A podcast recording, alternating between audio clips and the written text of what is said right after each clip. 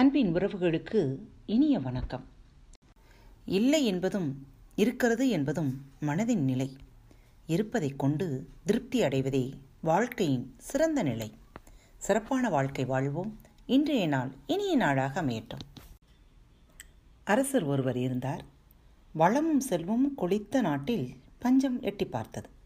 அமைச்சர்களுடன் ஆலோசனை செய்தபோது மழை ஒன்றுதான் இதற்கு தீர்வு என்று அரண்மனையில் ஆஸ்தான ஜோதிடர் சொல்ல சரி வருண பகவானை குளிர்விக்க யாகம் செய்வோம் என்றார்.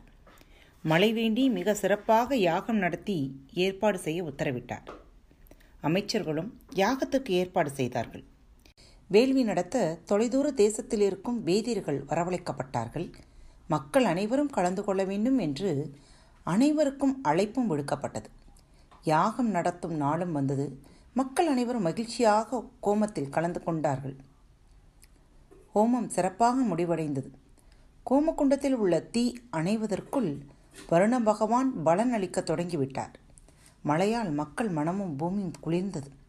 அரசனும் மனம் மகிழ்ந்தான் சரியான மந்திரங்களை முறையாக உச்சாடனம் செய்தால்தான் மழை குறைவின்றி பெய்வதாக அரண்மனை ஆஸ்தான ஜோதிடர் கூறினார். அதை கேட்ட மன்னனுக்கு விபரீத ஆசை உண்டானது. நாமே மந்திரங்கள் உச்சரி கற்றுக்கொண்டால் என்ன என்று நினைத்தார். ஹோமம் வளர்த்து மந்திரங்கள் உச்சரித்த வேதியர்களின் தலைவனை அழைத்தார். மந்திரங்களின் பலனை இப்போதுதான் புரிந்து கொண்டேன். நானும் மந்திரங்களை கற்றுக்கொள்ள விரும்புகிறேன். அதனால் நீங்கள் எனக்கு மந்திரங்களை கற்றுத்தர வேண்டும் என்றார் அரசர். வேதியர் கூட்ட தலைவனுக்கு அதிர்ச்சியாக இருந்தது. நீங்கள் அரசர் உங்களுக்கு மந்திரத்தின் அதிகாரம் கட்டுப்படாது என்றான் மென்மையாக. ஆனால் அரசனுக்கு கோபம். ஒரு அரசன் உன்னிடம் இறங்கி கேட்கிறேன் நீ என்னை அவமதிக்கிறாய் என்றார்.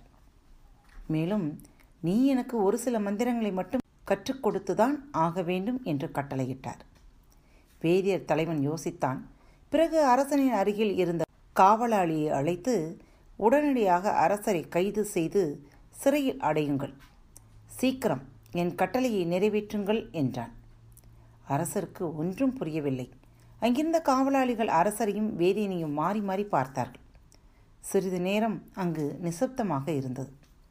சுதாரித்த அரசர் என்ன தைரியம் இருந்தால் என்னை கைது செய்ய உத்தரவிடுவாய்.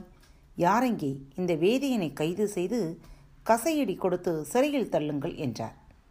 உடனடியாக ஓடி வந்த காவலர்கள் வேதியனை பிடித்து இழுத்தார்கள்.